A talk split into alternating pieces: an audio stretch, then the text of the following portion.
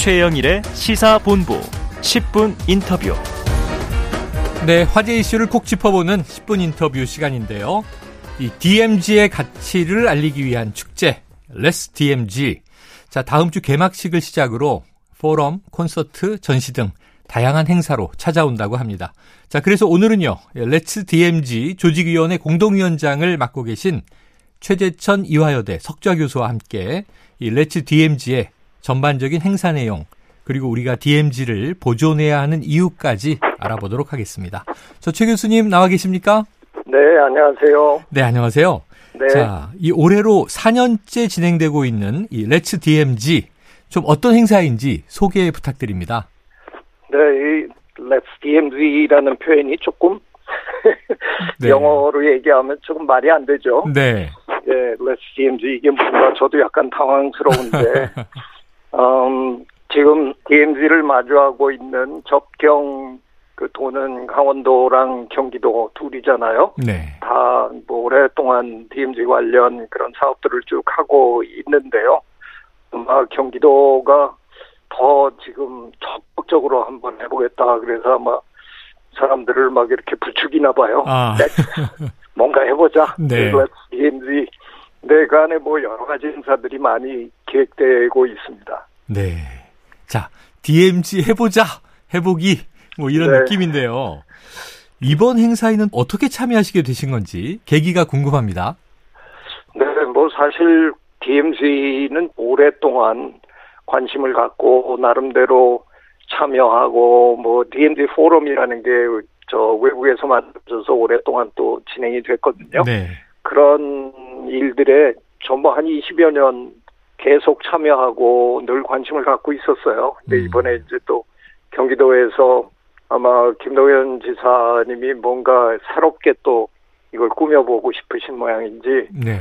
네 저한테 도움을 청하셔서 네 다른 일이라면 제가 또 숨었을 텐데 아. DMZ는 워낙 오랫동안 제 마음속에 있던 일이라서 아. 네 기쁜 마음으로 참여하게 됐습니다. 아유, 교수님 다방면의 전문성이 있으셔서 아이고. 아마 이제 여러 행사 또 중요한 그러한 위원회 주로 소환 전문이십니다. 아이고. 예. 네. 자, 이번에 2022이 레츠 DMZ 이 핵심 메시지가요. 더 큰 평화를 위한 시작 이렇게 돼 있는데 어떤 의미로 이해하면 좋겠습니까? 네, 저는 이, 이 개념 참 마음에 드는데요. 네. 어, 제가 그동안 DMZ 관련 일을 하면서, 그리고 또 뭐, 통일부 쪽에 무슨 부탁을 받아서 책도 쓰고 뭐 이랬는데요. 참 뜻밖의 그, 저 일을 하나 배웠거든요. 네. 평화라는 이 개념이, 그리고 평화라는 이 단어가 참 좋은 단어임에도 불구하고, 음. 북에서 별로 안 좋아한대요. 아.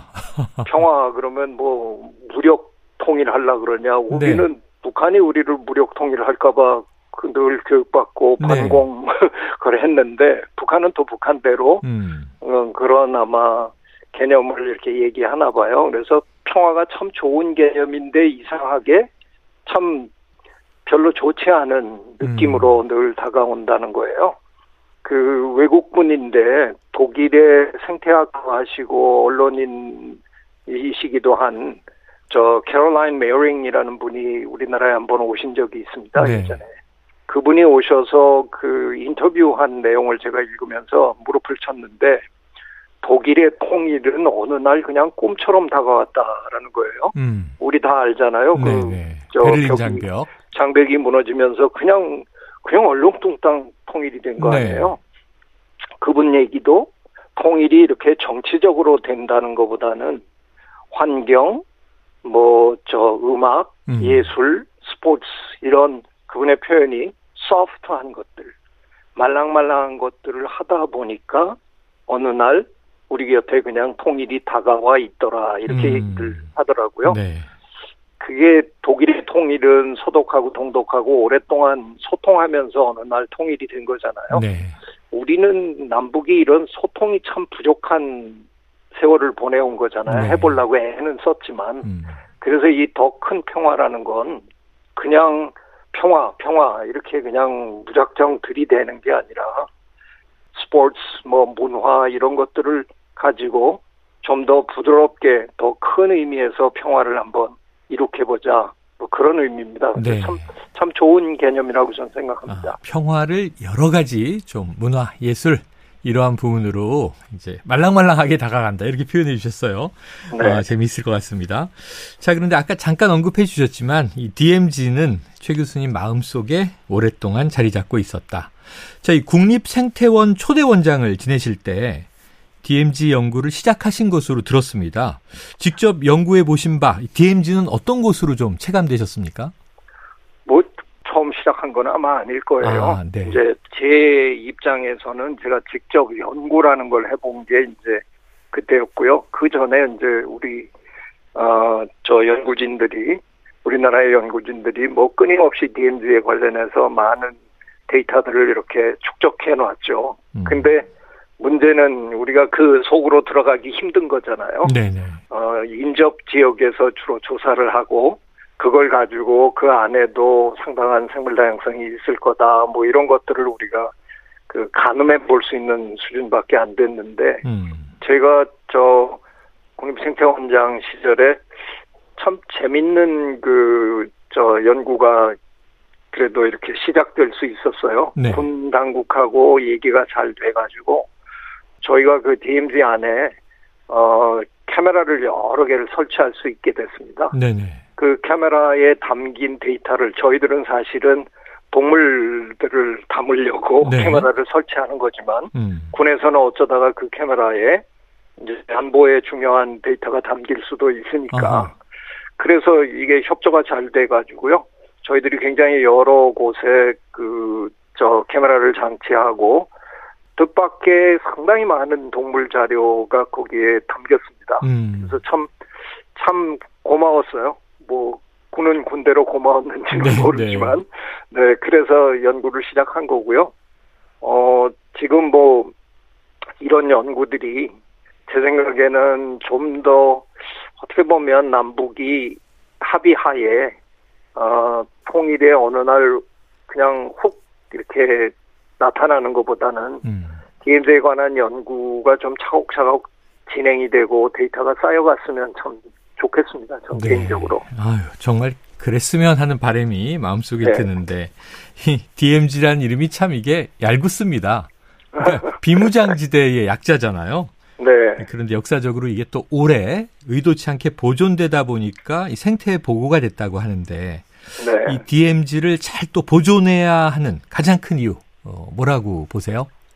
뭐 일단은 누구나 다 알고 계시는 것처럼 온대 지방의 이 정도의 그 면적의 생태계가 음. 인간의 개입 없이 지금 이제 내년이면 70년인데요. 네네. 70년을 보존된 이런 곳이 없거든요. 아, 네. 그래서 작년에 돌아가신 제저 하버드 대학 제 지도 교수님 에드워드 무엽슨 교수님은 음. 하여간 이 DMZ에 대해서 궁금한 게 너무너무 많으셨어요. 아, 그뭐 제가 찾아뵈면 잘 있었냐 이- 이렇게 저한테 인사를 하는 게 아니라 네. 그냥 문 열면 How is DMZ 이렇게 물어요. DMZ는 잘 네네. 있느냐 이렇게 예. 물으시니까 그분 얘기가 한번 상상해봐라. 그 안에 뭐가 있는지 언젠가 우리가 들어가서 조사할 날을 한번 생각해봐라. 음. 신나지 않냐 늘 그렇게 얘기하시는데요. 네.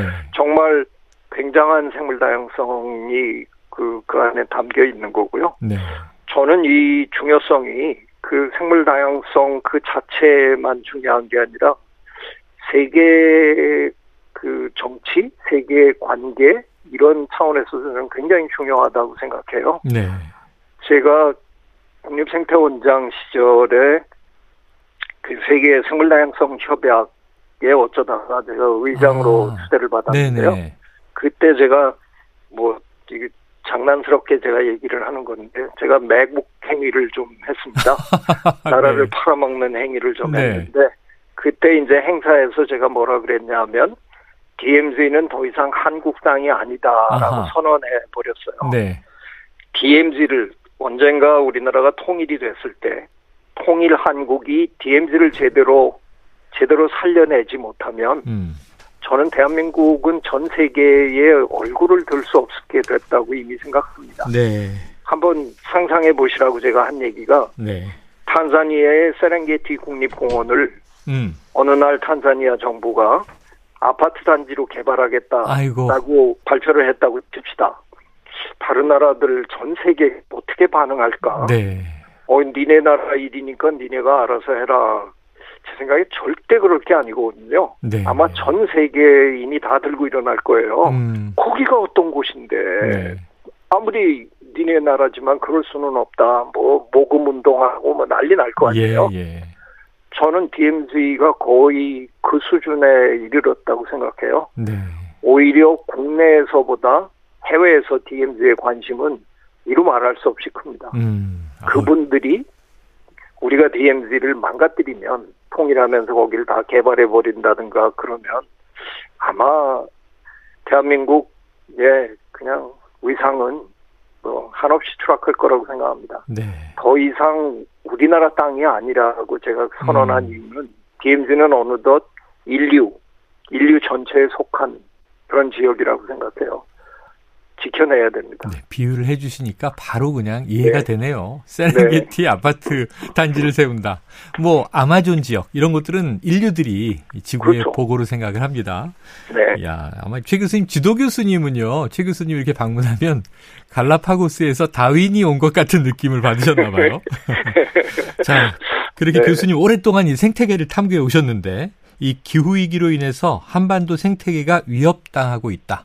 이런 얘기는 종종 들었지만 사실 이게 얼마나 위험한 상황인지 잘 알지 못하는데 뭐 이- 요즘에 가을 태풍이라든가 또 이제 이 유례 없는 폭우라든가 좀 요즘 깜짝깜짝 놀라고 있습니다. 교수님 보시기에 한반도 생태계는 어떤 상황입니까?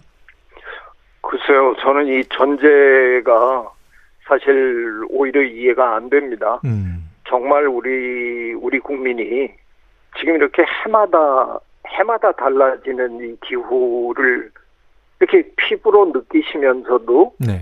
어 이게 위험하지 않다라고 생각하고 계신다 그러면 어. 저는 정말 뭐 이게 제정신인가 아. 생각까지 네네. 저는 들어요. 아하. 정말 하루가 다르게 지금 기후가 변하고 있는 거잖아요. 네네.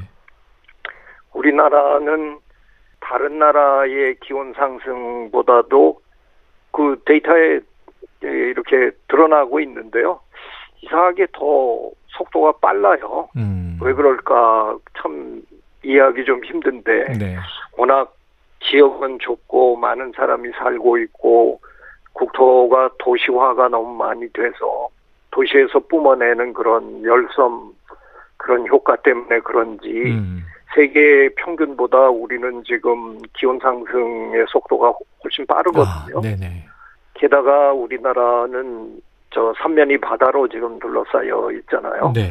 동해안 쪽만 조금 빼놓고는 아마 이제 이 수면 상승이 본격적으로 음. 이루어지면 저는 우리나라 결코 저 안전하지 않다. 네, 안전한 나라가 결코 아닐 거라고 생각해요. 네. 지금은 우리가 뭐 스리랑카라든가 뭐 방글라데시라든가 이런 나라 걱정해 주지만 음. 이게 지금 빙하가 녹- 녹는 속도가 점점 가속화하고 있잖아요. 네네. 큰 얼음이 처음에는 잘 안 녹다가 음. 작아지면서 녹기 시작하면 그냥 급속도로 예, 녹아버리잖아요. 그래서 어느 날 정말 바다 이 수면이 빠른 속도로 이렇게 상승한다 그러면 아 저는 우리나라 참 문제가 많을 것 같아요. 네. 알겠습니다. 자, 이 네. 생태계 위기를 우리가 좀 대응하고 극복하는데 지금 우리가 쭉 이야기하고 있는 DMZ도 어떤 역할을 할 수 있겠습니까? 저는 제일 우선 저 어, 우리나라의 생물 다양성, 북한의 생물 다양성 자료는 뭐 아무래도 조금 저 정확하지 않겠지만 음. 지금 우리 남한 쪽의 생물 다양성 자료는 저희가 뭐 몇십 년 동안 네. 정기적으로 이걸 조사를 해왔기 때문에 제법 이제 탄탄한 데이터를 갖고 있는데요. 음. 그 우리가 갖고 있는 남한에 갖고 있는 웬만한 동식물들이 DMZ 안에 거의 다 네. 존재합니다. 그, 그 DMZ가 없어지면 음. 상당히 전체적으로 타격이 아, 커요. 네. 그런 상황에서 저는 DMZ의 그런 뭐 활용도라 그럴까 그런 걸 이런 걸 한번 생각해 보는데요. 음. 대한민국은 전 세계에서 녹화를 산림 녹화를 가장 잘한 나라로 뭐 이건 굉장히 칭송받거든요. 네. 이런 환경 관련 국제회의에 가보면 그냥 외국 분들이 저희들한테 해주는 얘기 첫 마디가 그거예요. 음. 너희들은 어떻게 그한 몇십 년 만에 산을 저렇게 푸르게 만들었느냐. 아. 그런데 문제는 생태적으로 건강한 산림 생태계냐라고 물으면 조금 음. 걱정이 돼요. 네. 왜냐하면 우리는 너무 몇 가지 종으로만 나무를 심어가지고요. 음. 생물 다양성 차원에서 보면 나무의 종 다양성이 높지 않아서 네. 우리나라 산림 생태계는 겉모습은 좋은데 음. 실제로는 그렇게 아주 건강한 그런 숲 생태계가 아니에요. 네.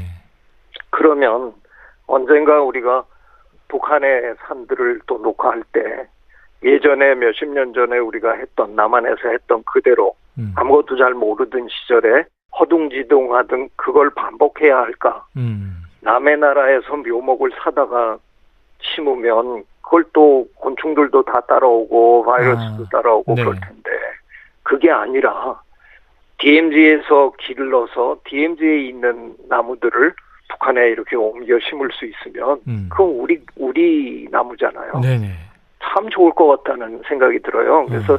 앞으로 할 수만 있다 그러면 DMZ를 남북이 합의하에 거대한 양묘장으로 활용하면서 언젠가 북한의 산림 녹화를 도울 수 있는 뭐 저 많은 분들이 알고 계신데요. 북한의 김정은 위원장도 그 나무 심기에는 각별한 관심이 네네. 있다고 그러더라고요. 그러니까 그거를 그 남북이 뭔가 하- 함께 할 수 있는 일, 음. 아까 제가 말씀드린 대로 동일합시다. 이러고 마주 앉아서 얘기하면 안 된다는 음. 거잖아요. 그런데 예를 들면 나무 심기를 가지고 시작을 한다든가 네. 우리가 이거 몇 번 시도를 했는데 잘 안 됐잖아요. 네. 그런데 그런 것들을 조금 더 체계적으로 남북이 함께 공유하는 공간인 DMZ에서 잘 길러서 네. 그걸 심어 심을 수 있는 뭐 이런 것들을 우리가 좀 체계적으로 한번 앞으로 네. 그 만들어가면 좋겠다 하는 생각합니다. 알겠습니다. 야, 지금 네. 얘기를 들어보니까 그렇게 어렵지도 않은 것 같은데 DMZ를 통해서 우리 생태를 복원하면서 네. 앞으로 이게 무궁무진한 자원의 보고로 쓸 수 있겠다는 희망적인 생각이 막 스물스물 교수님의 말씀을 들으면서 떠오르는데요. 네. 자, 이 Let's DMZ 9월 24일 개막하고 10월까지 다양한 행사가 진행된다고 하는데 교수님 좀 많은 역할 해주시고요. 네. 어, 그리고 지금 오늘 주신 메시지 같은 또 구체적인 내용들을 그때 들을 수 있지 않을까 기대를 해보겠습니다. 끝으로 이 우리 방송 듣고 있는 청취자분들이 좀 즐길 수 있는 행사 있으면 소개해 주시죠. 네, 기본적으로, 자, 뭐, 아까 제가 서, 서두에 네. 조금, 조금 이상하다라고 얘기를 했는데요. 네. 이렇게 이해하시면 좋지 않을까 하는 생각이 드는데, 일단 다양한 스포츠 행사들이 기획되고 아하, 있어요. 네. 그래서 Let's Run DMZ 뭐 이러면 음. 같이 뜁시다 DMZ에서 네. 이런 생각이 드실 거고요. 마라톤도 있고 여러 가지가 어. 있으니까. 그리고 또 Let's Enjoy DMZ 하면 여러 가지 음악을 포함한 음. 다양한 예술 행사들이 또 기획되어 있거든요. 네. 오셔서 즐기시면 되겠다 하는 거고요. 예. Let's DMZ 사이에 우리가 단어를 하나씩 음. 이렇게 끼워 놓으면 이해가 되실 것 같아요. 알겠습니다. 아, 이게 좋은 이 발상이시네요. 네. 아, 오늘 교수님 말씀 들으면서 우리는 DMZ를 자꾸 안보 차원의 발상 또는 이제 역사의 비극, 분단의 비극 이렇게만 생각하고 있었는데 생태계의 정말 아름다운 보고가 의도치 않게 됐다. 지키고 발전시켜 나가자. 이렇게 이해를 하겠습니다. 네. 교수님 오늘 고맙습니다. 말씀 잘 들었습니다. 고맙습니다. 네. 맞습니다. 예, 지금까지 레츠 DMZ 조직위원회 공동위원장 맡고 계신 최재천 이화여대 석좌 교수였습니다.